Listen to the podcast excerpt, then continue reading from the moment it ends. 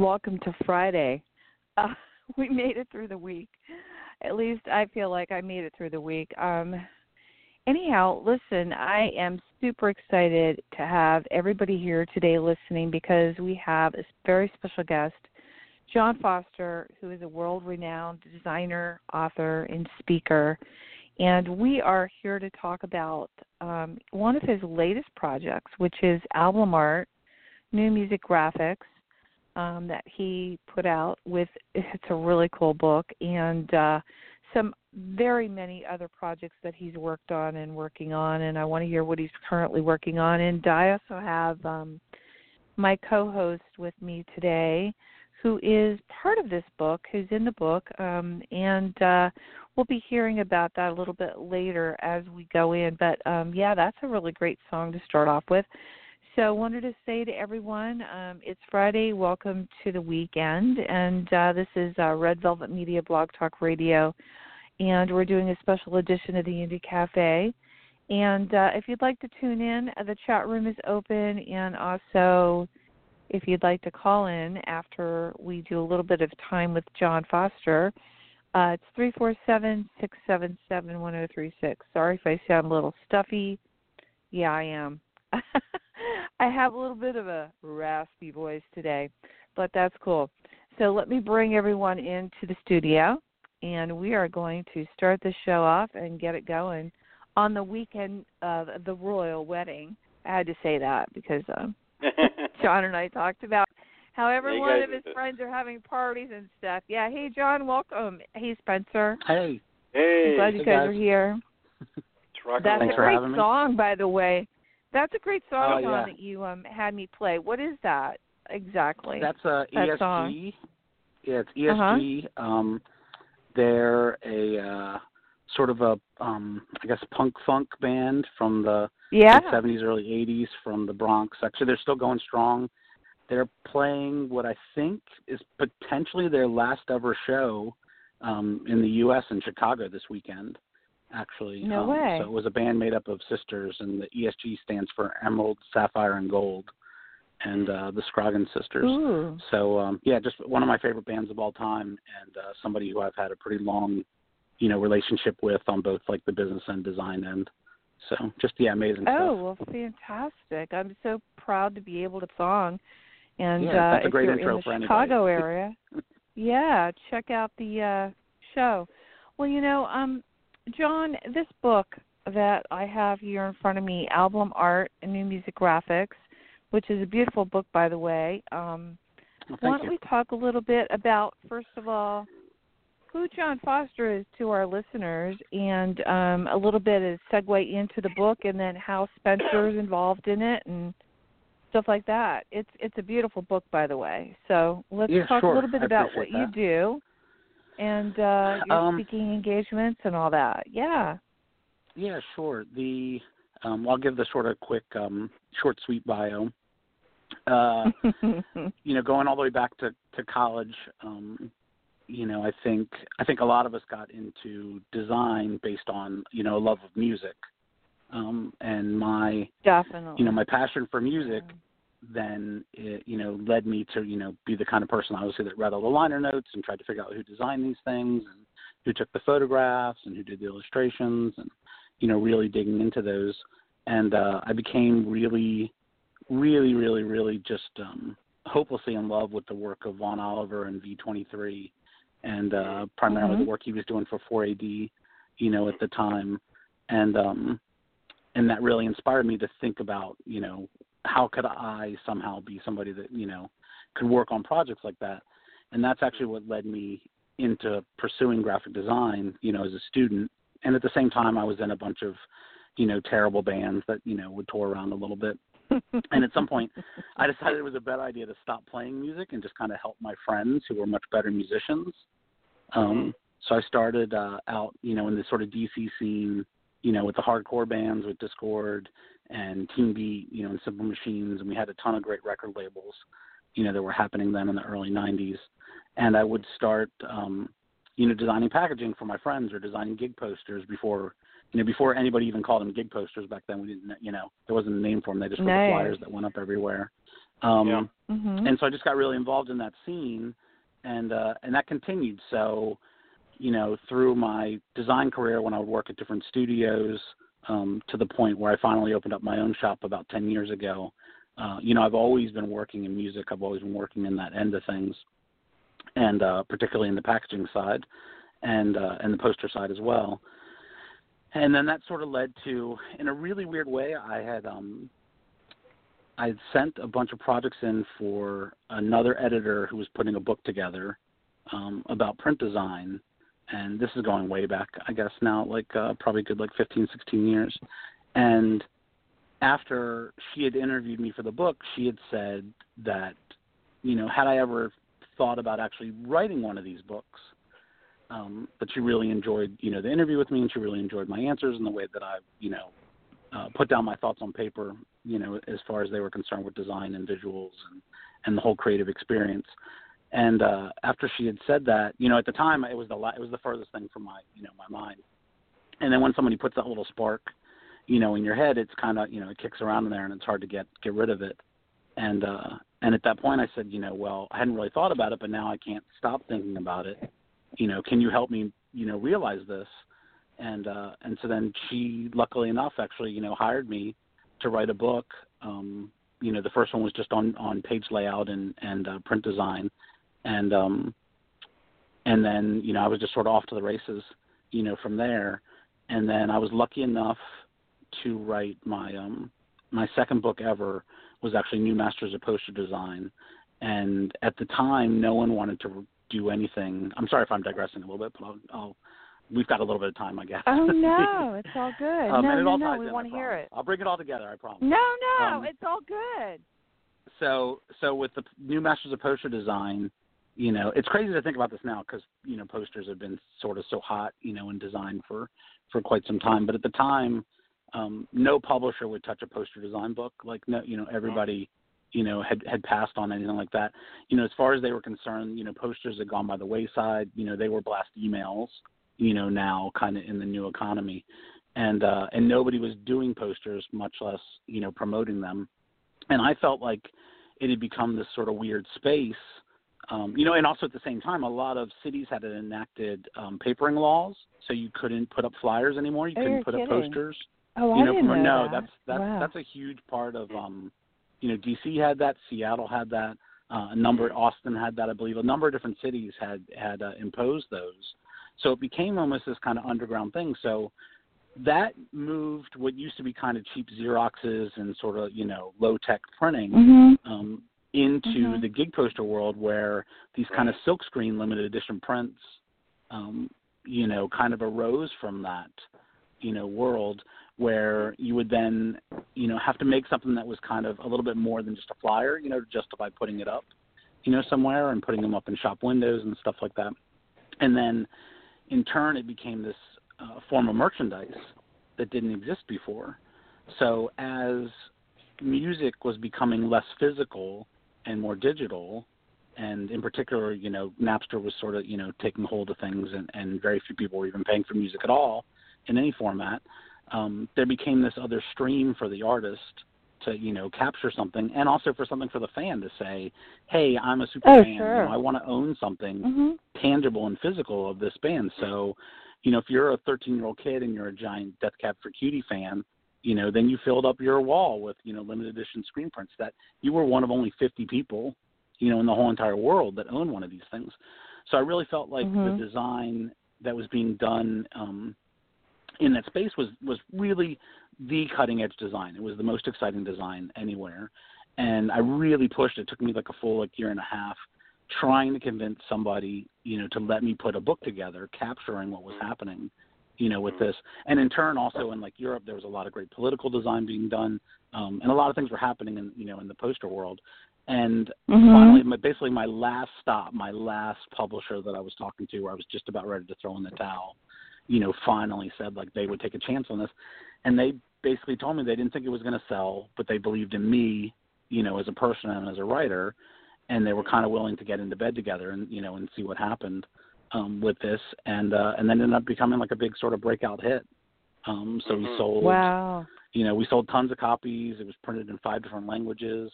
Um, Mm. It came back as a paperback like two years later and sold like a ton as a um, kind of like a Christmas special at Urban Outfitters. You know, like you know that's kind Oh, of when you nice. break through like. And that's yeah, well that's kind of how you break through like as a design writer is if you're one of those like ten books you know that's out on the table at Urban Outfitters at Christmas time. Um, Right. Oh, you know, really? so okay, so yeah, cool. so it was huge at that point, um, and that's that's continued to kind of let me you know write these books, which to sort of fast forward to today, you know what has changed obviously in music is physical music has come back in a big big way, um, in particular Mhm. vinyl obviously, and now I really feel like the kind of work that was being done back then in gig posters, you know, like 10, 15 years ago, is what's being done, you know, in, in record sleeve and packaging you know design now like i really feel like the most exciting work anywhere in design anywhere in any creative discipline you know is really happening around record covers um Mhm. you know Mhm. and kind of invented package with that so that was really my push and you know and, and my um my desire to kind of put this book together and uh you know and i hope i've justified it i, I mean I, i'm really proud of this collection and i really think um there's just you know wall to wall just amazing work that's being done you know here which isn't to say that there's not tons of bad you know design out there you know for music but the cream of the crop is just really jaw dropping um so yeah so Mhm. that's kind of you know where where i've gotten to on the writing end for sure Yeah, Did the put mine quality- together too, besides just quality the book. level of the book, the the quality level yeah. of the book is, is very Mhm. high, John. You know, and Judith and I have been in a number of uh, you know album cover books. Uh, goes down the line with Roger Dean and Storm Thorgerson, but you know this is a quality book. We're very honored to be in it because of the quality line. That's a big thing with us. And um, what's really nice is the interviewees, besides us.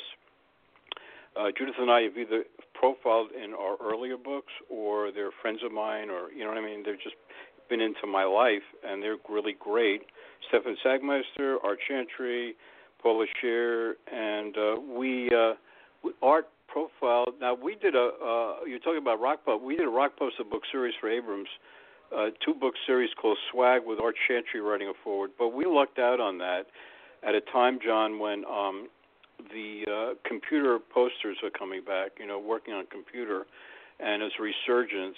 So we got into that, and um, uh, and you mentioned Vaughn Oliver. He was profiled in our '92 book, Designing for Music, when nobody knew who the hell he was. But those are Right. those are the people that I really looked up to too. Vaughn Oliver, three, you know, 4AD, and um, Nigel Grierson, right, and um, right yeah nigel doing all the photography yeah, Nigel Grierson. But this book has uh, amazing. What really interested me is your selection.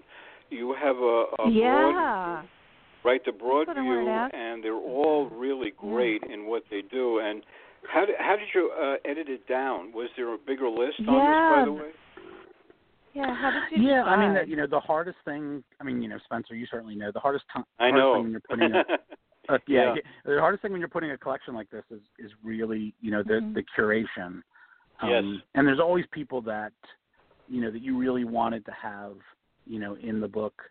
Um, you know that doesn't Yeah. happen for whatever reason. right. right. Um, you know, my- you know my ongoing joke now with Vaughn is that you know he's promised to be in like pretty much every single book that I've written. Um, you know, but for whatever reason, it it kind of hasn't come you know um, come to happen with any of these things. Um, yeah. which luckily he's putting together his own book that'll be out here um in the next couple months i think uh so Oh, you know wow. he's been kind of saving all his stories for that i think over the past Yeah, couple years yeah. but um yeah i mean it's it's uh you know i mean i guess this is kind of the funny thing with the difference between putting out something physical in book form that you hope will be kind of timeless but at least if it's capturing a moment that is going to be relevant for the next decade Mhm. is that I always feel like I don't have to just pick like who's kind of doing the coolest design right now. right, I kind of right. have to pick who's doing who's gonna be doing the coolest design like a year Mhm. or two years from when I start writing Right. the book. Interesting. Right. So, um, like Braulio Amado, I think is a great example. You know that like he was sort of just really, you know, capturing a- you know some attention um, amongst you know design watchers or whatever you want to call it. You know, with the work that he was doing, and it was sort of, um, you know, on sort of smaller projects, and then uh, and then the work he's done in the, like the last six months is is my favorite, you know, design work of anything, you know, Mhm. that's been been done um, you know, his poster work, his his music packaging work, Um, you know, he's somebody that's just like completely taken off. Um, you know, and then you match that up with you know different people um, that are maybe more established, like the Jonathan Barnbrooks, you know, with all the work, you know, mm-hmm. with Tom Fox and David Bowie, and you know, mm-hmm. those are you know, the, you have basically like sort of you know ten people that you know are um, are the rock solid base, you know, that have been doing this for a little while, and then uh, and that allows you to take some some wild cards here. And I'm also kind of careful. I want to make sure that I cover, um, you know, as many different sort of scenes and countries, you know, as I possibly can. Right. So that's interesting. Yes. You know, if if you're looking at like um, you know, Norway. You know, then it feels like there's like a, a even bigger pressure because I want to feel like I get like the you know one, two, three best designers you know in the entire country, you know, Mm-hmm. to incorporate. And um, and I know this is a long rambling answer, but I also like to cap you know these things so that I go in saying, and you're always flexible with that, but I go in saying like I'm gonna do 30 profiles, you know, or I'm going to do four, you know, interviews with established sort of design line, you know, legends, you know, like yourself and Art and and so on. Um, Yeah. You know, and then I'm going to do, you know, whatever 26 profiles, you know, to figure that out. And that makes you think about it like in a different way.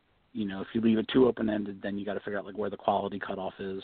Um, you know, whereas I know if I'm Yeah. only going to feature like 26 people, you know, that it's going to inevitably be really high. Well, the, the the way you out the way you approach the book on on like ongoing designers was uh, these are really the I, I would say the best of the lot. I mean, you know, there's others, but this is a best of the lot. And you know, when I did my rock poster book, it's interesting we're talking about this because Frank Kozik, you know, Kozik told me Mm-hmm. he said, "Look at Spence, you're not going to get all the people in your book, but you have to have a list of the ones that you have to have in." And he gave me a list of about ten. You know, Justin, Justin, uh, I forgot his name. Justin. Anyway, Hampton, Justin Hampton, and Mhm. Coop. Justin, you know, Coop yeah, Justin. And Coop was in Good that. Coop was big time. I had to Mhm. have Coop. Right. He got me into Coop, and Coop didn't know who the hell I was, but he got me. But like I'm saying, bring it back. Um, you have to have a list, and I think you've got that list here. You know, of ongoing great designers that are going to be even far out in the future, and I think I think you hit that right on the head. You know what I'm saying? Yeah, well, I appreciate that.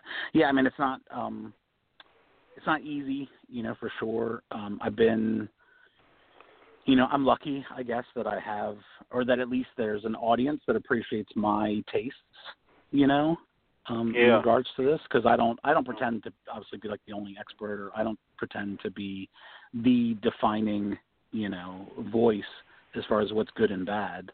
Um, Yeah. You know, it's funny, like you know, you referenced. um Justin's work and Coop's work and and Frank and uh you know there's a whole there was kind of a whole line like when I was doing the new Masters of Poster Design book um hmm I was you know I definitely leaned on the side of sort of the artier you know Mhm. designers if that makes sense Yeah. um Yeah. sort of the designers designers and Mhm. less of the kind of funky scrappy um Mm. psychedelic you know heavy Yeah. illustration um cartoonish hmm you know, kind of stuff that was going on there with that school. Right. So I think one of the criticisms when I was doing that was, you know, from the scene that, you know, that I was somebody that wasn't featuring this big part. And actually those guys were the ones that were selling the most posters and they were doing, you know, posters for, you know, Soundgarden and Nirvana Yeah, at the time and, you know, and these massive things whereas the people I was, you know, doing were, you know, doing posters for shows that were maybe attended by like, you know, 100 people or 200 people. Um, so it was a valid criticism, but it just it wasn't my aesthetic, you know, at the time. And Yeah. uh, and you could you could say the exact same thing about the album art book, you know, where, um, you know, there's certainly there's a ton of beautiful covers, um, you know, that are out there that you know that I might have overlooked. Well, you know you know, what happens whatever reason. also is I did my rock poster book. The first one sold incredible, and then all of a sudden there was a two book. So I'm saying, well, maybe if this book sells, you could do a two book, which is very logical. Serious, right, John? yeah, well, we're always holding out for sequel for sequel money, aren't we? Mhm. But it's also Mhm. showing the work. You know, you know what I'm saying, John. It's also, you know, these people like you could feel like, wow, I didn't get these people in, so maybe in the next book I get those. If it's a, this book has a good potential of selling, I believe, because of the quality level and where it's at. You know, in a certain yeah, well, slot. thanks.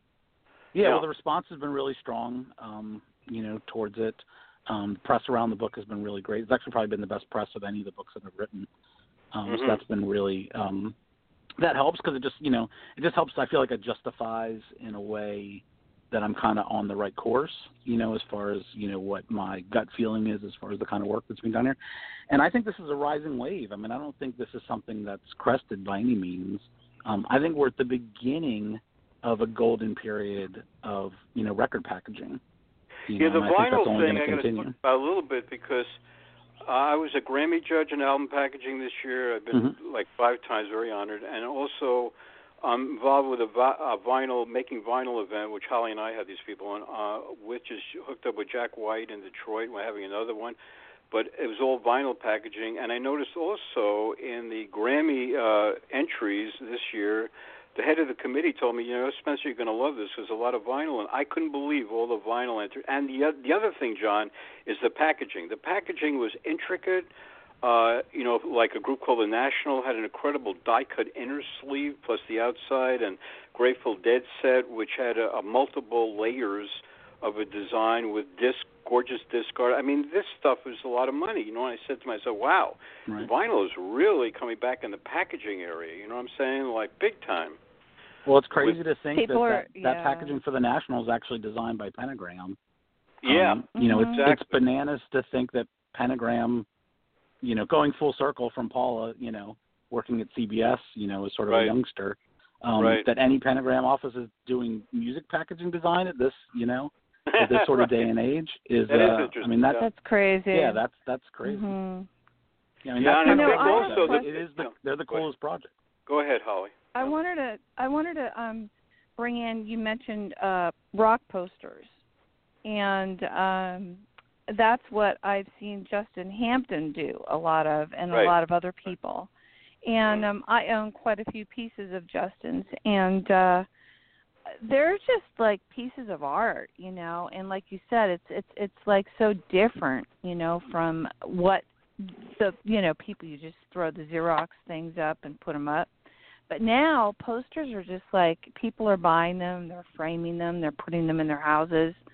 I've seen a lot of things in this book that are I, I've I've recognized. Um, like you said, that was very hard to be able to pick out the pieces that you wanted to put in here. I want to ask, how did you choose the people that you wanted to do feature projects from? How did that come about, including Spencer and Judith, but there are other people that you did choose too. How did you get down to those people?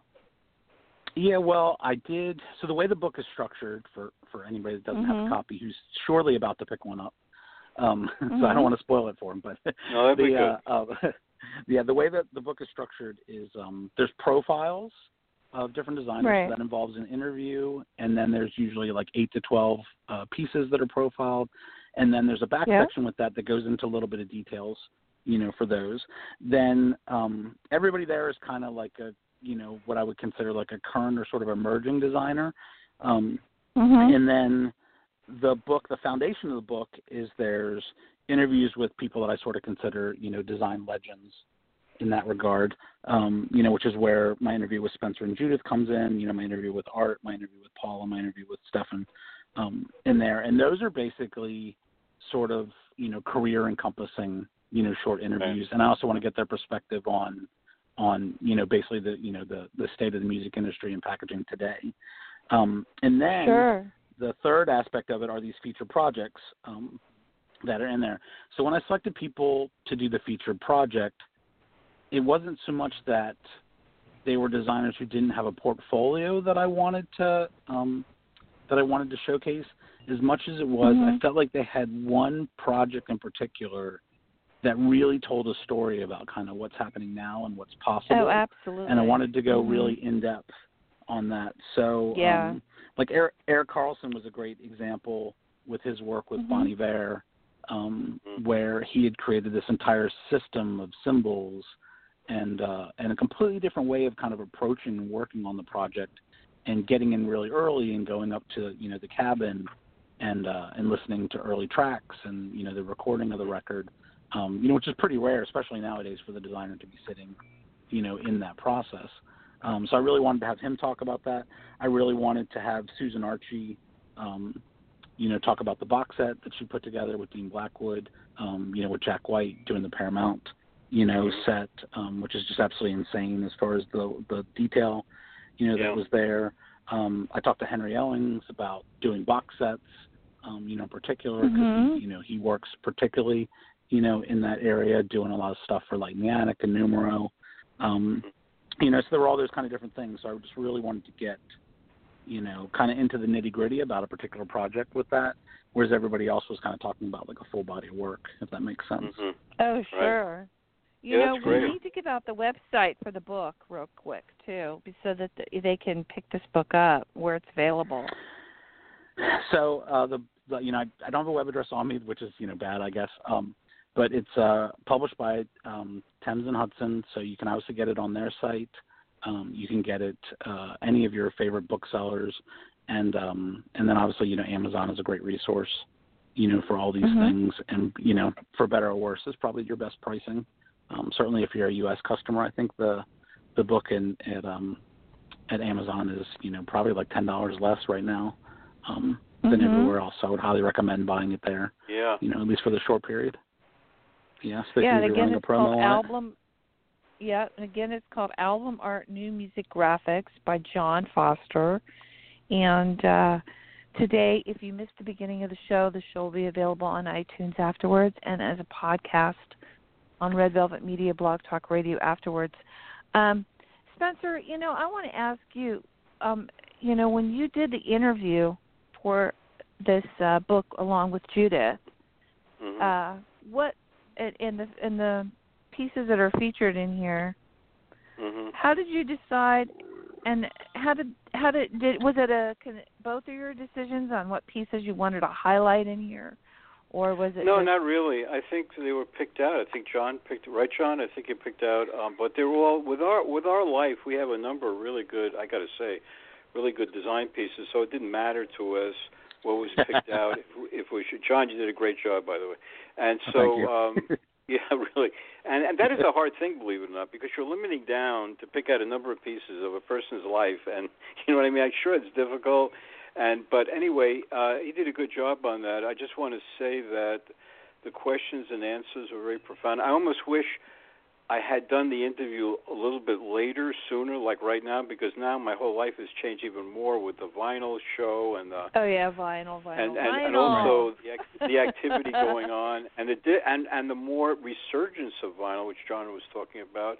It's a different Mhm. plane to talk about a little bit, but it's all good. And I think what we have and they were satisfied with. But you know, as the and John knows this, as the years change, different things start going on. Now it's a big vinyl surge, and so the book is going to be great because of that.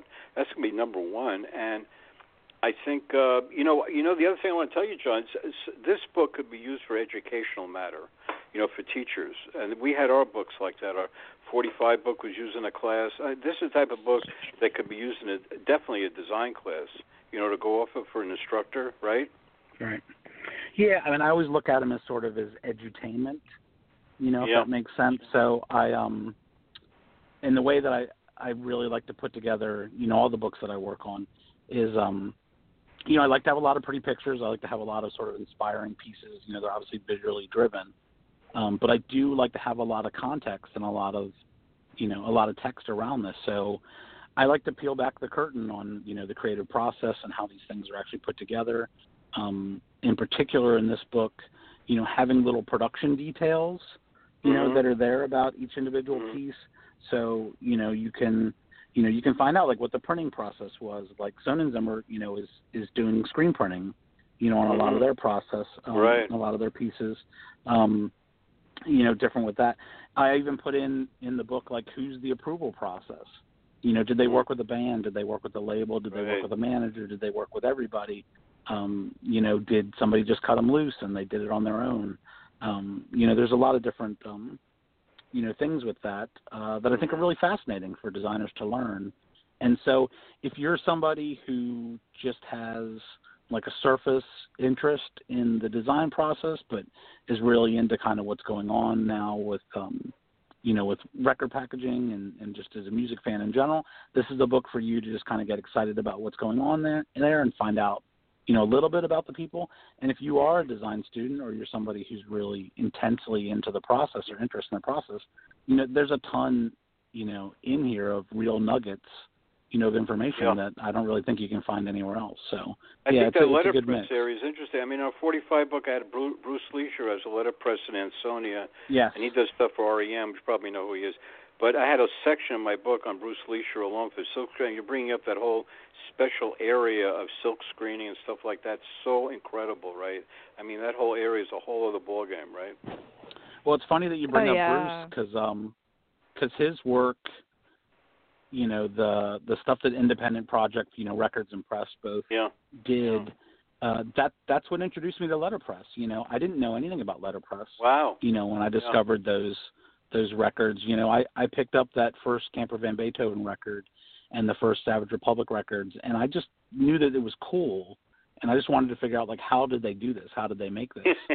and uh and you know and and can i figure out a way to make this you know one day um Mhm. Mhm. and and that really was my introduction to letterpress and that began a lifelong you know love with that form of printing um that you really Yeah, I mean, I- that, how that I nothing's got like that Yeah, how I got into Bruce's area, I was a Grammy judge for four years, '89 through '92. So, in that area, Bruce, uh, you know, entered. He didn't win, unfortunately, but I saw the stuff and I said, "Oh my God, what is this?" You know, you know, John. I said, "What Right. is this?"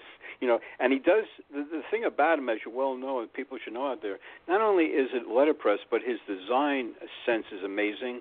His typographic sense, and also the he uses these metallics right on the surface and the board finishes, and you know, you go crazy. And I always Right. wonder why didn't he get at least nominated? You know what I'm saying? Because his work is exceptional, right? And Sagmeister is the other one. Sagmeister uh, came into my office when he first came into New York. I don't know who the hell he was. And later we became good friends, and he's been in our books, a number of them. But he has extraordinary, you know this, and I'm glad you interviewed him, extraordinary sense visually.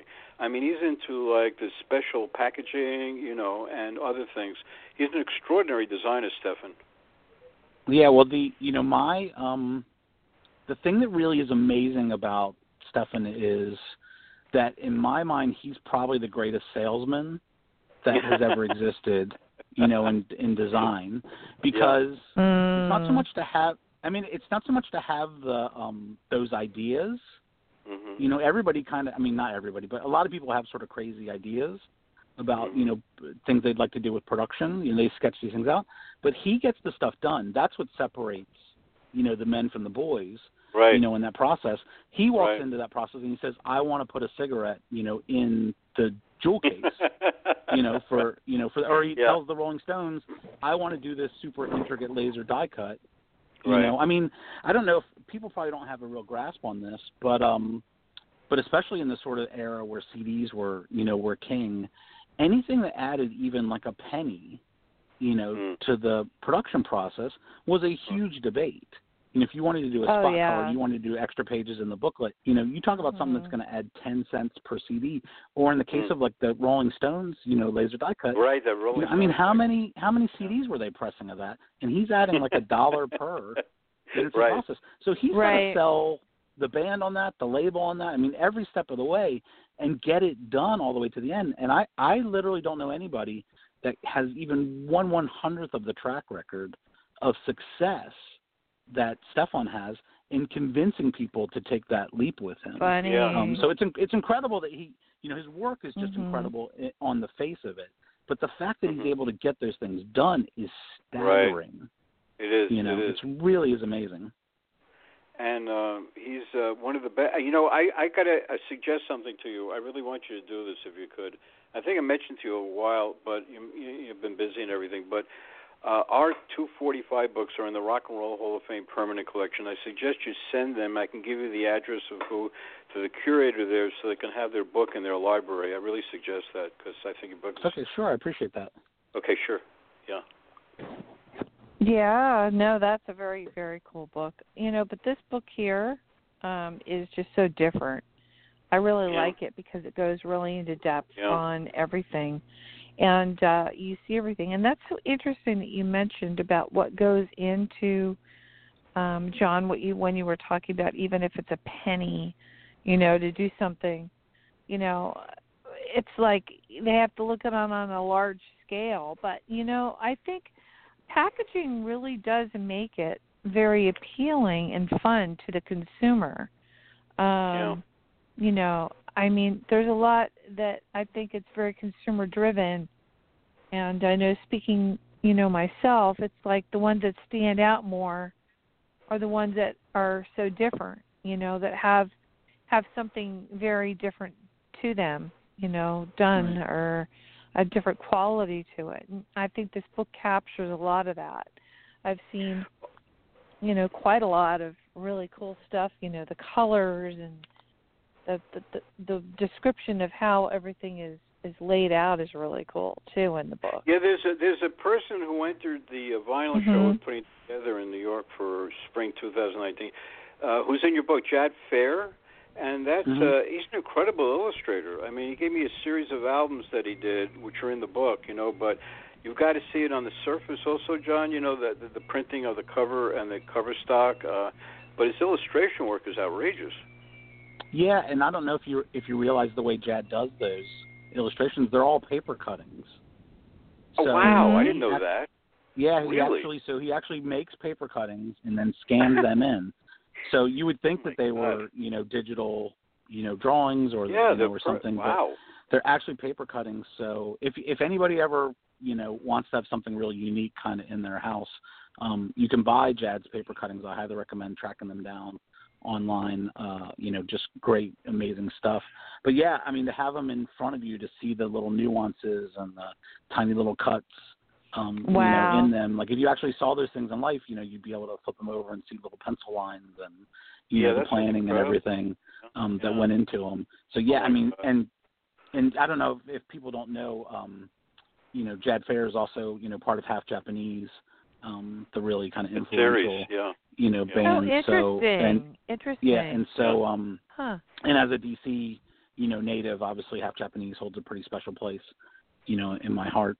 Um, you know, going way back. So yeah, just I mean, and, and also to be, he's also just a total sweetheart, you know, of a person. Oh yeah, so and I you know, I recommend got to tell you, I out got to bring stuff. up another thing, another person profile in the book. They're not a person; they're an office, which I a very good friend of mine, Jeff Kleinsmith, and um the Mhm. Sub Pop area where uh and Sub Pop, Sub Pop, uh, John, you won't believe it, he sent me three boxes of LPs and 45s from my, my vinyl show. I couldn't believe this the other day. I mean, we're talking about big boxes. I said, this is the way Jeff is. But their work is extraordinary since '87. Sub Pop, Sub Pop's been in business, and I'm glad you had them in the book because their work is amazing, right? I mean, they're the four, they're the really instigators of the uh, 45, and now a lot of the LP area. But they they springboarded Nirvana on a lot of amazing groups, right? And I'm glad you had Yeah, them well- in the book. Yeah. You know, the amazing part about Sub Pop actually is, um, you know, as a label, you know, they really have been work and all all along they've been working towards this, but making sure that there's really something for the person that you know that buys the record. And Yeah. uh I mean, like, let's honestly think about it. There's there's no reason to buy a physical record, you know, nowadays. You know, with Spotify and you know all those things with streaming, you know, being sort of omnipresent. The Digital. Yeah, so so if you're gonna yeah but if you're gonna buy i mean it, it's there. We have to accept it you know. Um we have to work around it. The the if you're gonna buy something though or if you're gonna motivate somebody to buy something you have to give them something beyond that. It's not about just hearing the music. It's about getting a kind of different experience. And sub pop takes that to a whole other level. Like all Yeah. of the packaging is kind of above and beyond um, you know what's what's that you would expect, and you know there's sort of special production techniques. Um, you know the work that Jeff has always done. You know, you know he's always been a, a favorite of mine. Um, Yeah. You know, and again another another totally sweet person, um, and a good friend of mine as well. Yes. and yeah, and I love everything that the labels you know put out and that sort of dedication, you know, to it. And um, I don't know if you guys have seen. I write a column for the Vinyl Factory, um, sort of monthly, sort of Oh, recapping neat. you know highlights. Wow. Yeah, thanks. Um, so I just started doing it actually. Right, it was kind of inspired by the book, you know, that they had seen, and they said, "Hey, do you want to Mhm. capture each month with this?" So the a column actually that came out this morning, one of those in there is the new Beach House record that Baltimore Oh, nice. design firm Post Type Post Oh, Typography um, did that Mhm. here, and uh, it's on this beautiful foil you know, cover with this sort of um, psychedelic collage, and you know, one of the cool things about that is it's a piece that changes, you know, Mhm. depending on where you're holding it, you know, and Wow. how you experience it, because these little mirrored fragments, you know, come out through the illustration. Oh, so interesting. it could just be like a straight mirror and be silver, or if you hold it, you know, it reflects color, and all of a sudden these rainbows show up in the, you know, Wow. in the in the illustration, and then you, you know, open That's it up, so and it's cool. got even more of that sort of like, Mhm. um, Yeah. you know, op art, you know, techniques in it. Yeah, it's absolutely incredible, and that's, you know, that's just one thing that Sub Pop's putting out.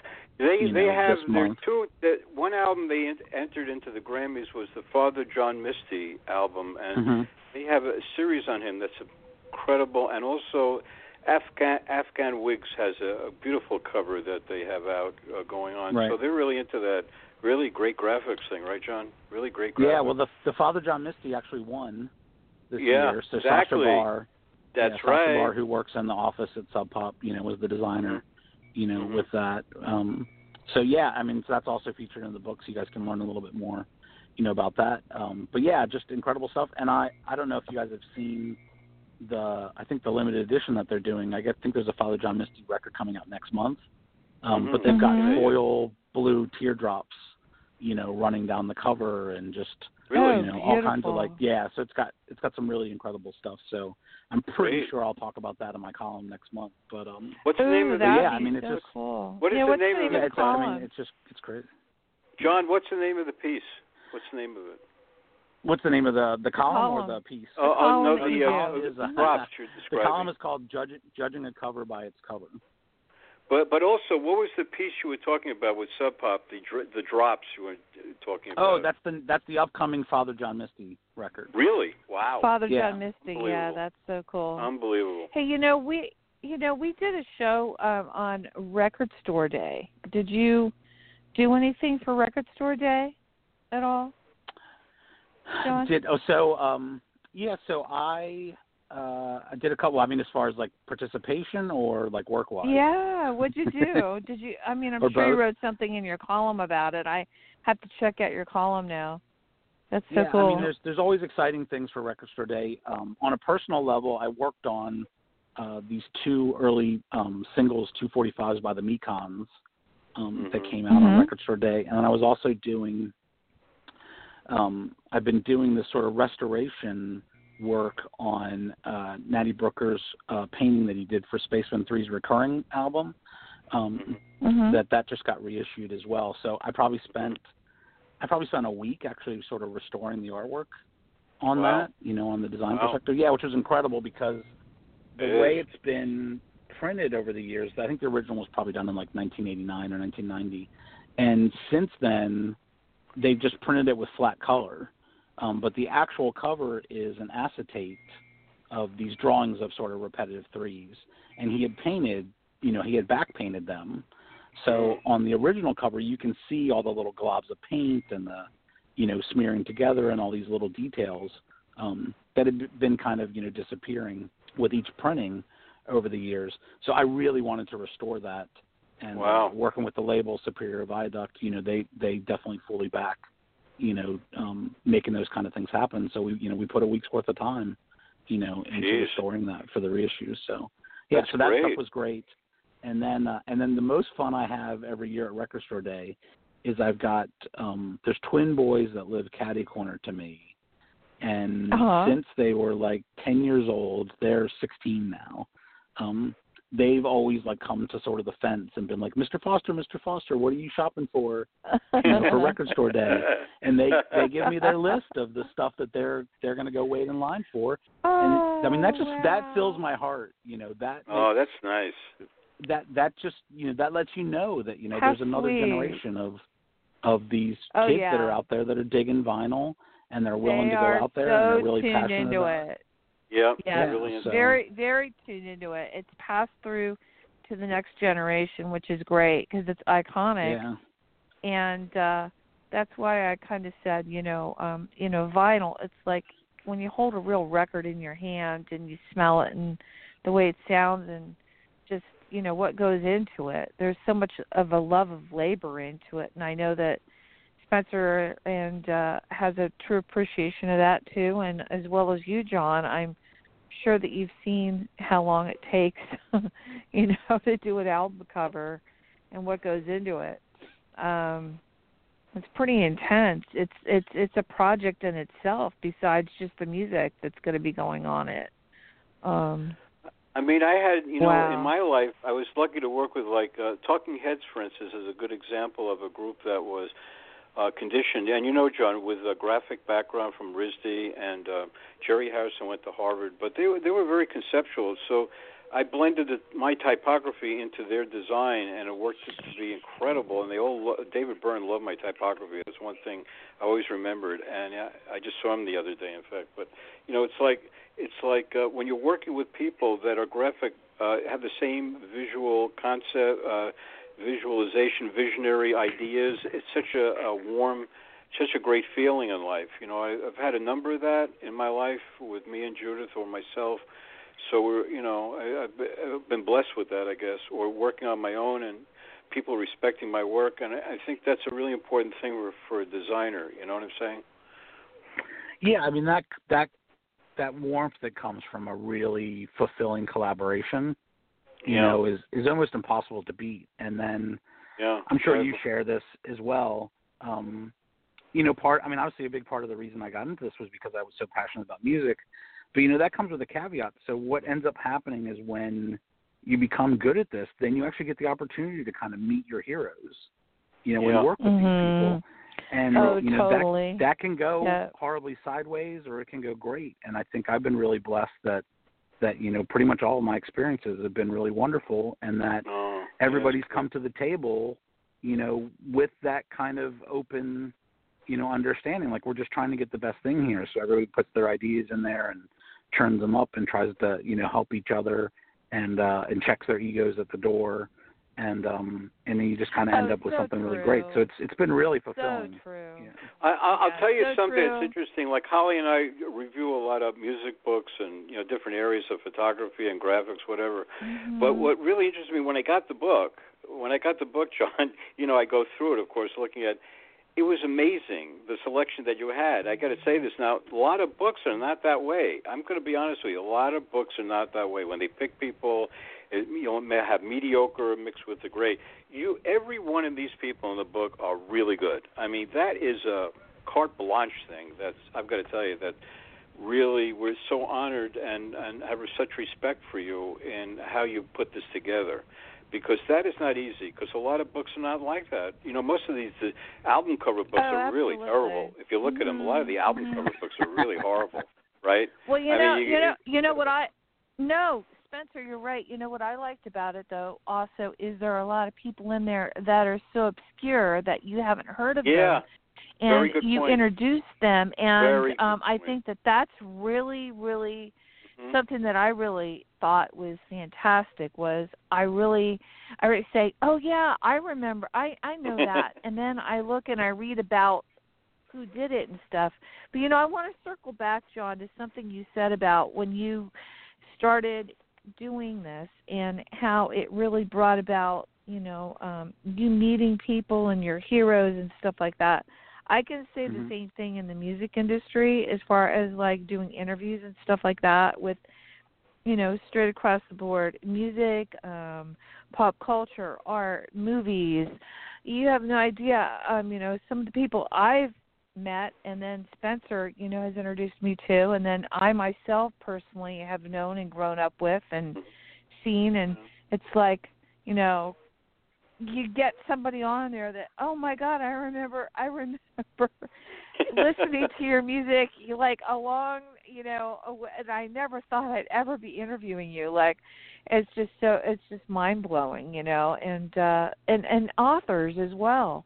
Um Yeah, you know i've had true. some book authors on here that uh i just like idolized that i never thought i'd ever have a chance to speak to them and really get into their head and hear what's really behind the process and the thought of something. So it's Mhm. really an honor to be able to have you on the show, um, talking to you about your newest, uh, you know, project And uh, I want to hear really quickly what you're currently working on. Uh, I'm currently working on um, a couple different Mhm. things. I'm actually working on a uh, a kind of unique reissue of um, a piece that Steve Reich did, his drumming piece. Wow. Um, so Oh, I'm working nice. on the vinyl and CD for that, um, which is pretty exciting. yeah. Uh, there's a couple. Um, just recently finished up um, a couple things for some new artists that I'm really excited about. There's a project uh, that's called Cindy Lee that I think is really just really hauntingly beautiful. Um, so working on a project with that. There's an Australian band called Exek. Um, you know, that's a new band that I think is probably the best record, you know, the last year. Like definitely if you're in this kind of post Really? um, definitely Mhm. kind of public image limited, this heat, you know, style stuff. hmm Uh, you know, Mm. really amazing with some kind Wow. of dub undercurrents. So the stuff like that's been good. Um, you know, the uh, now that you're putting me on the spot, I'm blanking on on the other stuff. Oh um, no! But yeah, there's and you're writing, There's right? always- writing, and you're writing, there's always right? You're some, doing a there's column. some cool stuff. Yeah, so I'm writing the column every month. I think that's definitely kind of keeping things, That's you know, fun. fresh That's your from that outlet. perspective. Mhm. Yeah, and then uh, there's a couple different um, book proposals that have been kicked around, and then Oh, um, really? and actually, Nice. uh, I'll, I'll go ahead and just make a bold uh, a push if anybody's listening. Um, I've been talking with Art Chantry for the last couple of years about doing a really unique kind of monograph. Like uh, there was a book called um, "Some People Don't Surf" that was done by Julie Lasky on art, probably oh I don't know like late '90s, I believe. Wow. But it's obviously been a Mhm. long time, you know, since then, and a lot of work has happened in the interim, and that only captured you know a certain segment of what he did. So Mhm. I think Art just got the um, the Medal of Honor from the AIGA AIGA. um, you know, last year. yeah, so he got the Medal Mhm. of Honor last year, and I think the the timing's good to really Yeah. um, do a full kind of retrospective, but we want to do it in a unique way. So I've pitched that to a couple different publishers, and we haven't had any takers yet. Um, but I am I am eager to try to dig into that. gotta So if, if anybody's you know- interested, get a hold You know, of me. John, you get you get the. Uh, yeah, I'll tell you one. You should get in touch with me because I got a couple of publishers you could. Play. I mean, Princeton. I got to give you. I, I got to tell you a great story. The 45 first 45 book I did, 2002, was uh, a thing I thought was. I, I did the first 45 book, by the way, visual history, and and everybody was doing, you know, the uh, LP books. So I go to these publishers and I'm thinking this is a no-brainer. They're going to do a 45 book, right, with the sleeves and everything. no, it Right. didn't happen, John. It was like the Beatles. Everybody turned it down except for this is a publisher, Princeton Architectural Press, which put out a visionary books on David Byrne and Paula Scher. And so I gave him the book. I said, forget about the money. I got to get this book out. It was a moral thing, and the book ends up selling like 10 over 10,000 the first year, and in the end sold over 25,000 worldwide. And they didn't any promotion, but I'm just telling you, there are publishers that are very visionary. And if you get the right, Art Chantry might be a hard slot. As you, you may think it's obvious, but they don't think that way. You know what I mean? You've got to really oh no, yeah, I know. I've had all those conversations. Yeah, yeah, you know what I'm saying. But there are certain now Princeton would be a publisher, but they're small, but they might be a perfect thing for that fit. You know, because their visual head is different. You know, they, Yeah. they and they, you know, I mean, I'm just bringing out one thing, but you know, well, you yeah, got well, like I mean, I'm definitely interested in talking about it because uh, I think, like, you Yeah. know, um, from a writing perspective, that's kind of my passion project. You know, the thing that's, you know, you always Mhm. have like one thing that's kind of in the back, you know, that you're right. that you really like to make happen. Um, so I've got like a couple other proposals, you know, kicking around and stuff. But the uh, Yeah, yeah. um, but you know that well, talk one. to me about think- it when you, you know, at another time. Talk to me about Yeah, it. for sure. You. Yeah, How great. cool. That's great. You know, Sounds I think good. it's really Sounds important good. that we Yeah, no, it's important that we are able to you know, have an emotional outlet and our creative outlet. And to make that come true, it's like to see your book in front of you. I mean, I know lots of people that are writing besides just music books, you know, like fiction and and uh stuff like that, you know, and it's just like for them and for me to see something that they've completed, it's like how proud can you be of something like that? I mean, this is like, you know, you see it, it's a completion. Um and you just go on to the next thing and it's like you just are rolling with it. It's like you get into that creative groove. So I think this book is really fantastic, um, and I would highly recommend anyone that's really interested in album art or you know just knowing wanting to know about graphics and wanting to see some really cool stuff to pick this book up. Again it's album art new music graphics by john foster our guest today. And uh we're super happy that you're here with us today. And i know that it's coming up on the hour. We're going to extend our show a little bit because uh spencer had um a few things that he wanted to talk about an event that uh we both know about and stuff like that. But I wanted to ask you real quick. Let's segue back to um, the music that we opened up with. They're doing a show in you said Chicago this weekend. I believe so. Yes. Okay, great. Okay, and then do you have a website um, for anyone to reach you on, or if anyone wants to reach you, what's the best way? Yeah, sure. Uh, so my design firm is called Bad People Good Things. So you mm-hmm. can reach me at badpeoplegoodthings.com. Um, the email is good at badpeoplegoodthings.com. Um, dot com, so you can always get a hold of me there. Um, you can track me down on any of the normal, you know, Twitter, Facebook, Instagram, mm-hmm. you know, options. Um, cool. You know, as well. But yes, that's that's an easy way, you know, to get a hold of me. And uh, and yeah, so if you're in Chicago, I definitely recommend uh, checking out ESG. Um, if you're uh, you know a music fan or just anybody listening, I highly recommend checking out ESG. You know musically, and then um, there's a feature spread in the book on the work that I've done with them. You know from a packaging standpoint, and I think it's been you know I I feel like it's some of the best work that I've ever done, and it's definitely been one of the most oh, great. you know yep. creative relationships. Yeah, mm-hmm. with um with just with just an incredible artist, you know, visionary folks. That's awesome. You know what I yeah, also cool want to know about is if I want to know about your uh love of dogs, the goofiest fox dachshund and old English bulldog. I want to hear about that. I love your bio. That's well, the great. um, yeah, our house is our house is uh, full of dogs, and I bring them all to the office with me every day. That's um, great. That's so, great. Which which always backfires on me because I don't know anybody that's ever owned an old English bulldog are probably wow. the loudest Aww. snorers of of all wow. of any canine you know out there. So every single conference call that I have, you know, has this like snoring in the background. Um, and whenever there's like a sort of you know five minutes of someone else talking, I always I feel like compelled to be like you know making reassuring everybody that I'm still awake, that I'm not like you know oh, in, the, that's in the background that's the one so sawing all these Z's. Yeah, so Oh, they wow. they keep things exciting. Um, obviously, I'm a dog person, for you know, as you can tell. Um, you know, the the dachshund and the bulldog are are two sort of um, the two boys, and they kind of roughhouse, you know, around all the time. And then the foxhound, you know, kind of keeps everybody in check. She's our sort of old lady, you know, um, you know, of the house.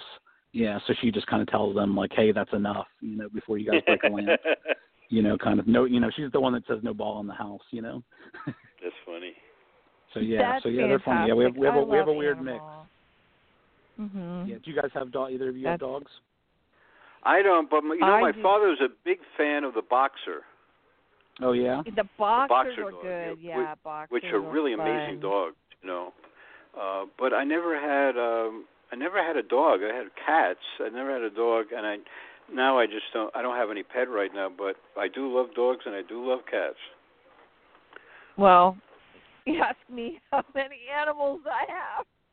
Yeah, How how, many many do you have, animals you got, I have Holly? Way too many, Spencer. You know. Well, let's see. Yeah, We've I got do. horses across the street. I've got quail, foxes, deer. um, I've got a Ma- a Maine Coon cat. Um, I do love dogs. Um, I used to. My favorite dogs I had were. Um, I had a German Shepherd, whom I Oh, I love loved to death, love German and Shepherd. he was a pure German Shepherd, and he was wow. such a amazing dog. And then I had a Chow Chow. Um, believe it or Oh. not, full bred, you know, papers and everything. Wow. It was uh yeah, and that dog, oh man, that they're just they're one people dogs. They really are. Um Yeah. my dog did not like uh men. It was weird. Um The Wow. dog, any time a man would walk into the room, she would turn around and latch onto their ass on their jeans and her Oh, that's pants funny. or whatever. It was so funny. That's funny. Yeah, I know, but uh you know, dogs are you know, dogs have personalities, but my cat, um, he's pretty old and he's just Oh. uh a very special cat. Maine Coons are Oh. very unique anyway. And I love Siamese cats too. But um Mhm. yeah, animals are really special. So what's your Yeah, no, spirit they animal, give they give a lot back. My spirit animal. I have this horrible fear that my spirit animal is a is a snoring bulldog. I think That's yeah. funny. I think I think Karma has actually sent the actual spirit animal to me. That's funny. My spirit animal's a unicorn, so don't ask. Is it? That's a be- that's a better pick. it's a unicorn. Yeah, yeah, a unicorn. So what about you, Spencer? I don't know. I lo- I'm. a- I'm. I don't know. Cheshire You know. cat, I think. The cat from yeah, the Alice in Cheshire Wonderland. Cat. That would be. Oh, you the know the Mad Hatter. smoking cat. Holly, the Mad Hatter and the Cheshire Cat. The Mad Hatter and the Cheshire Cat. Okay, that would be my. Spencer's Yeah. a leather jacket wearing He's- Cheshire cat. He smokes a hookah. That's perfect. that's that's a good one. That's well, you know, John, we've enjoyed that. It's hysterical.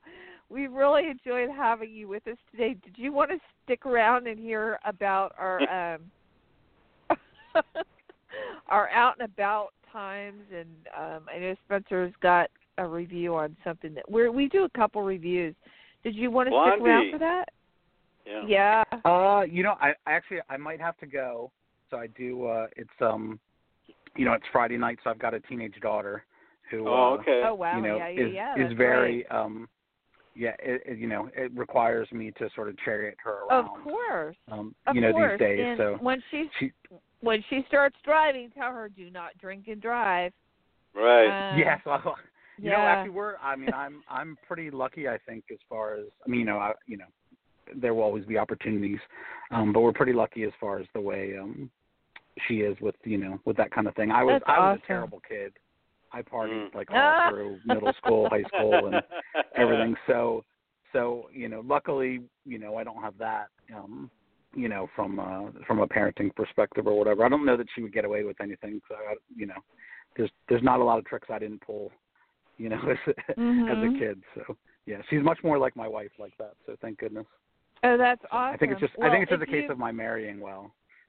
Oh, oh, that's well, great. that's really good. That's Well, great. if you listen to any of my Friday shows, I always end my Friday shows with "Please do not drink and drive. It's the weekend." Because it's really important people get that. If you're gonna you're gonna drink, you know, drink responsibly. Get an Uber, get a Lyft, whatever, or a Right. designated driver. Yeah, I I second all of those emotions. Good. Yeah, absolutely. Um, Absolutely. so with that, then we both want to say thank you so much for being here today. Is there anything else, uh, Spence, that you wanted to ask John before we segue into ours? And no, I going just, to end uh, our I think it was. A, and thanks for being on, John, from me and Holly, of course. Yeah. And uh, it was, uh, and again, we're very Judith and I are very honored to be in such a quality book that you put out. And uh, oh, by the way, I got to tell you something amazing. Uh, Judith and I are going to be in a Velvet Underground show, which not announced yet till June, but in New York, with about 16 of our design images, which is going to be a historic show. But uh, the curators came over my house, John, and they saw the album art book on the table, of course, and I had to give them one. I had to give them one because they were so overwhelmed by your book going through it. They said, "Wow, what a book!" Uh, and I said, "Okay, okay, okay." You know what I mean? But I just want to tell you that. I mean, they're really a great curators. Uh, they're doing a Well, cool. very big velvet show in New York. Yeah. Well, yeah, that show sounds amazing, and uh, Yeah. was definitely an honor to include you guys in the book. You know, I've Thank you. been uh, Thank, and thank a huge again. fan for a long time, as you know. Oh, Um, thank you, So it was good to have a good to have a chance for us to sit down and do the interview and and uh, you know feature the work. And um, I really appreciate all the kind things you guys have said about the collection. And, Oh, uh, I'm really proud We- of we everything. love Oh, we you we love you. Yeah. and it's We a good opportunity here. to shine a you so spotlight on some amazing stuff. Yeah, thank you guys. I really appreciate it. Mhm. Hey, John, I've got to ask you one thing Yeah. before you leave. I'm going to be doing a vinyl show in the spring of 2019. We had to move it from the Velvet area of that show. and I was wondering maybe one night it's going to be up for a month. You could do a book signing. You know what I'm saying? Okay, yeah, that oh, sounds Oh, that great. would be cool. Yeah. yeah, Yeah. sure. I- Yeah, I'd love to come up. Good. Good. Good. That'd be really Okay. cool. Let's let's Yeah. plan on it happening.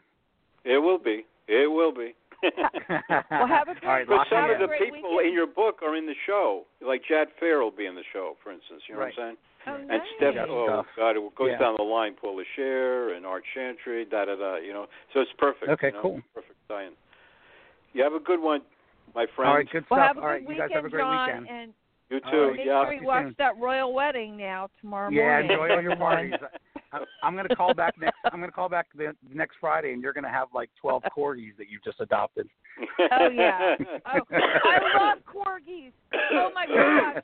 Oh, I have to tell you my story about a corgi. I fell in love with a little corgi, and I did have him Oh. for like almost nine years. He was so cute, along with other dogs. Yes, he is, was amazing, along with my horses. So yes, corgis are awesome. All right. Well, it Very might might be time for a new corgi, little little Prince Harry. I want a little corgi. They are. They're really cute when they're puppies great. too. Yeah, Dachshunds no, they're are really dogs. cute when they're puppies. Oh my gosh, little dachshunds. You know, Yes, I saw I- one that was a half a beagle, a beagle and um a baby beagle, and it was so cute. And then I saw a Wow. dachshund. They're just adorable. He was Yeah. turned this You know, into the dog show now. I know it's You it's so funny. I never thought I would have a I never thought I would have a little dog, and my wife oh, and my they're daughter so just cute. just ground me down Oh, when um when with this little puppy and That's funny. you know when we got the our dachshund's name was Right. Oscar and the um and you could just fit him in your hand. Oh. You know I could have put him in my pocket Oh, really? and Oh, and yeah when he was born when he was born wow. and um hmm and so I you know after like a couple hours like it was just impossible like you just couldn't resist this you know this dog oh, that's and they've nice. got such unique personalities and and uh the love affair that my wife and this dog are having is like the kind that like civilizations have been built around like you know this dog Oh, that's is great. so like imprinted on my wife like it's so funny but they have such a you know uh, goofy personality and uh yeah Mhm. i think once you have a dachshund in your house it's probably hard to not have one around you oh know, wow. for sure. Oh yeah. No, So, yeah. Absolutely. So now i've revealed all the secrets the dachshund is actually in charge of everything at the foster household That's funny. yeah, it is funny. Yeah. All right. Well, I will. Uh, I'll let you guys um, move into talking about things, uh, wrapping things up, and uh, I would really appreciate talking to you guys. Oh, And, it's uh, great. look forward Pleasure. to, uh, uh, To talking to you guys soon. Excellent. Excellent. Perfect. Okay. Awesome. Thank you guys again. Take care. Have a great Take care, weekend. John. We're and I'm going to play your other song when we close the show too, Al. yes. Dan. More. More ESG. The other- Uh, the people, other The people demand it. The people need more Okay, ESG I in their lives. Yeah. okay. Absolutely. Talk to you guys later. Take I'll care, be John. Playing that when we end. Thanks. Bye bye. Thank you. All right. Bye. Okay, and so Spencer and I are going to segue into our uh, pop culture news. So with that, here you go.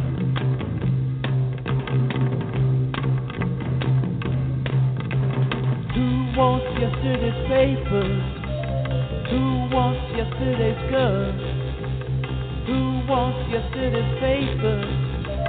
Nobody in the world.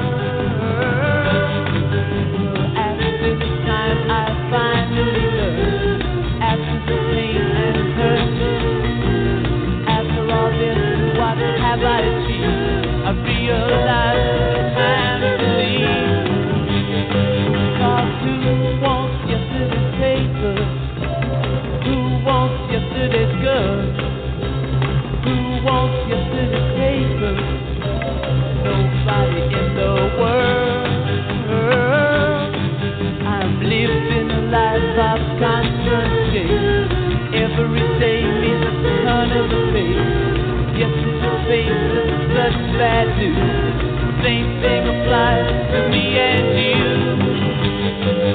you.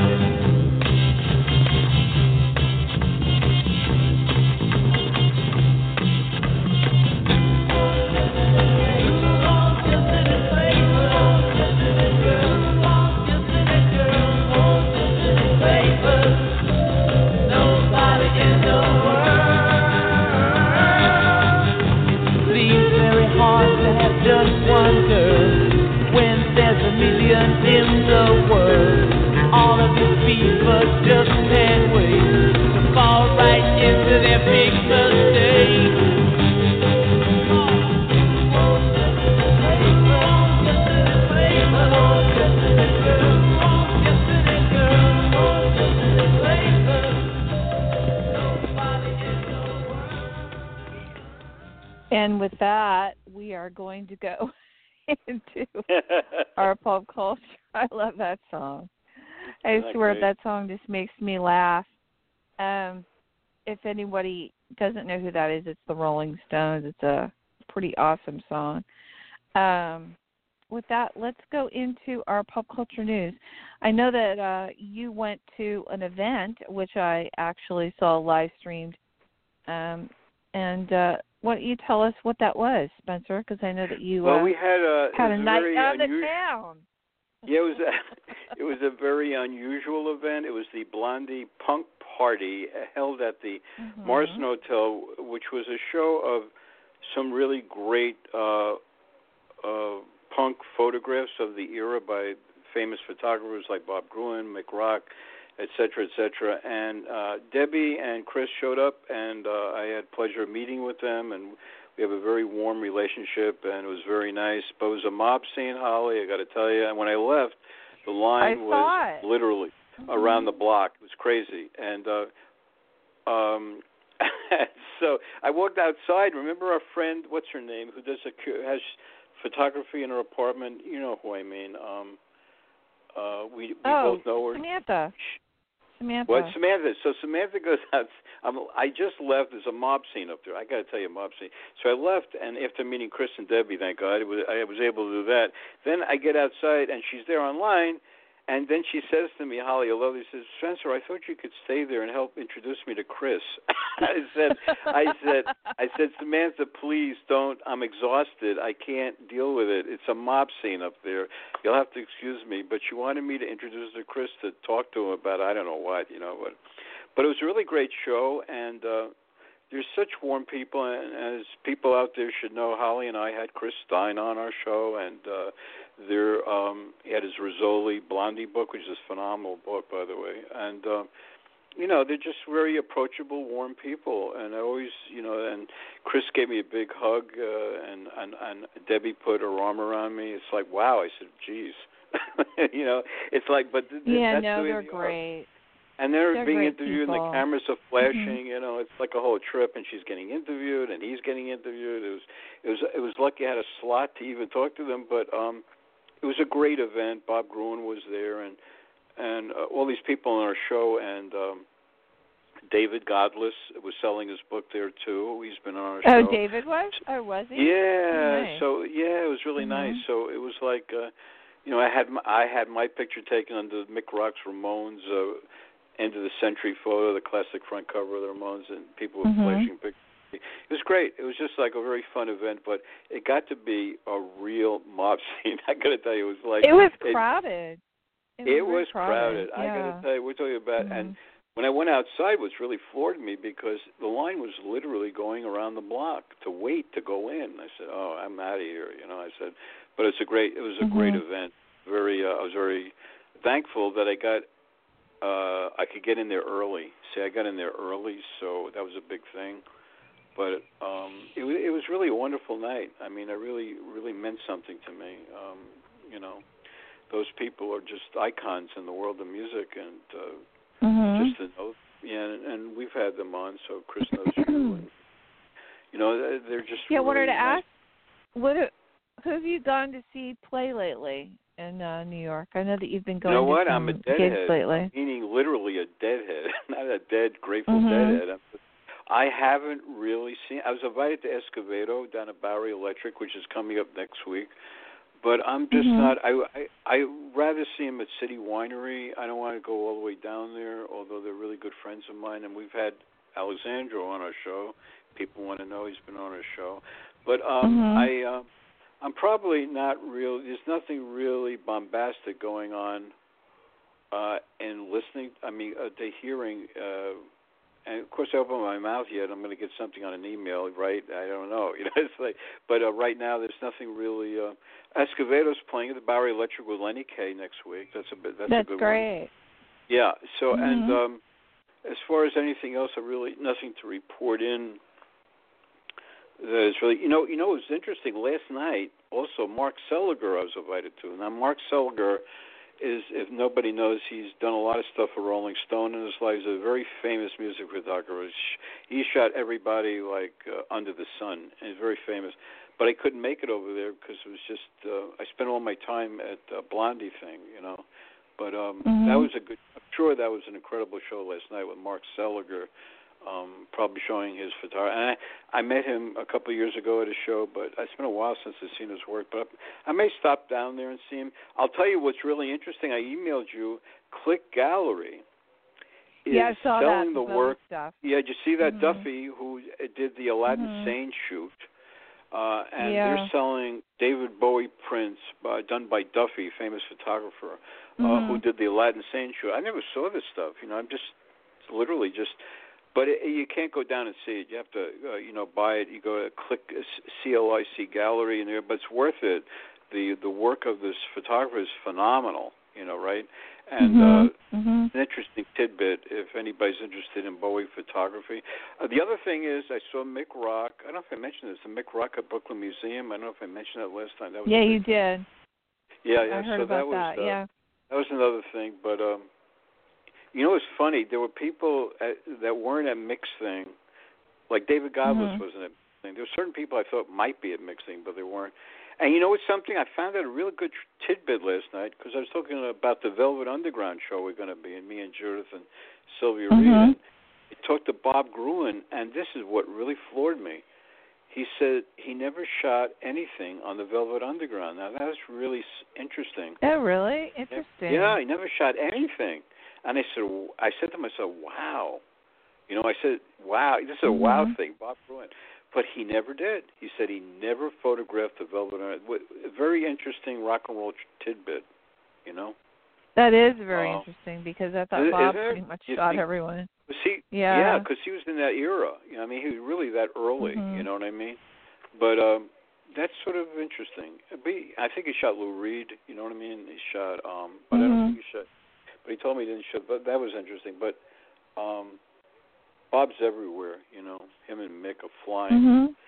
And Bob, I see a lot. You know- I mean, he's You know what's funny is you mentioned you're a deadhead, and uh it was really funny out here. I, I think I don't know if I told you about this. There was a party um where Phil Lesh and a lot of people that live oh out really? here. Wow, yeah. As you know, they have Mhm. Terrap they have Terrapin Crossroads, you know, the uh, restaurant and stuff like that out Oh, here. okay. Um Wow. what's interesting is um a friend of mine uh very involved in that industry had a party he and his wife were moving out of their house on this giant piece of farmland and the house Mm. is amazing but they're knocking the house down and they're selling the land and they are building something different and so basically they had everyone and anyone that was from the grateful dead and everyone was out there and they were all playing and uh it was a, all these different bands garage in the garage and uh everyone was signing the walls of the house because the house was going to get knocked down the next day Really? so you had all these people's names and and signatures on the wall and it was pretty cool yeah and the music Oh, wow. was was amazing great. you know out here out here it's like you know it's so it's it's a lot like new york people can people will just walk in and start playing that or maybe in Mhm. the area for a gig or live in the area or whatever um you know out here in my area we have a lot of musicians that just live here and just like to show up and oh i'm so and so and you know you go oh my gosh yeah wow and they just get up and they start playing music and it's kind of like a private thing but everyone kind of knows about it you know and all the vintners Yeah, yeah, yeah, out, yeah, so it's uh it's like just like a little house kind of like what i'm expecting sorry my voice is going to be happening um around the world you know with uh tomorrow you know i don't want to keep mentioning it but the royal wedding is just like off the hook. Crazy people are having so many parties you have no idea out here and it was funny john said oh my gosh my friends have been having parties all week yeah and uh there are just lots of parties happening out here you know any reason to have a party i think for a lot of people you know but uh yeah are you going to get up and watch it at four o'clock I, pro- oh, no, I probably will. I, it's too much for me to time. type. It's driving me crazy, Holly. To tell you the truth, I you know I did see when I was a kid a royal Mhm. wedding. What was it, Queen Elizabeth, I believe, when I was really Uh-huh. young. Remember? And they had the carriage and the horses. I'll never forget that. It was a big thing on NBC, and you watched it. This Mhm. was like one of the biggest things, and and it, it was the early days of TV. And it was kind of like. I'm watching this Mhm. incredible coronation and stuff. That was really amazing yeah you know but yeah That's this is going to be huge maybe i'll catch it maybe i'll just eat my words up and and Well, take a look it'll it's be going to be a on big event seven o'clock. It'll be on at seven a.m. in the East Coast. It's going to be on at four a.m. when is it here tomorrow in. Uh, when is it yeah, tomorrow four. Wow. Yeah, tomorrow. i might do Yeah, that Yeah, we'll see how Maybe that it'd be goes. great. thank you for telling me about that i didn't know the time Yeah, I know. But you know what? Um, my voice is starting to go. So what we're going to do is we're going to end the show if that's cool with you. yeah Yeah. Um, is there anything else more that you kind of wanted to talk about? no i think we're there we're going to have uh next week so people know we're going to have a a double header for the next two weeks on movies we're having kevin kerslake the director of the uh joan jett bad reputation movie which Yeah, showcased that's a great at uh, movie. sundance Mm-hmm. and uh, hmm and Joan's on tour right now as we're talking. And then uh, the week after, we have Dare to Be Different director Ellen Goldfarb, uh, who directed it, that movie about uh, WLIR radio in the 80s, and that was uh, Yep. at the uh, Tribeca That'll be Film great. Festival. Yeah, so we got two uh, Mhm. movie shows coming up that are very dynamic in the next two weeks, and I'm sort of excited about that. We are, and um, that's about it for me right now. Well, that sounds really good. Um, what I wanted to say was to everyone to have a really um, great weekend, and again, don't drink and drive, and uh, you know, just you know, be in the moment. And uh, I want to thank you, Spencer, for being here today, and congratulations on being in John's book. And oh, thank you. Uh, thank you. I want to I want to thank John for being on. It was really nice to hear all the technical stuff that goes behind the scenes with all this album designing and and design itself. People don't realize it's not just about the music, it's about the design and the creation which makes it marketable, really. Um just not the sound, it's also the look of it. So, Right. with that, we're going to end our show with a song called Dance, and uh, that's how we're going to go. So have a great Good. have a great weekend, Spencer. I'll be You too, talking to you probably. You too. All right. Yep. I love you. Here you guys go. Love you too. Bye.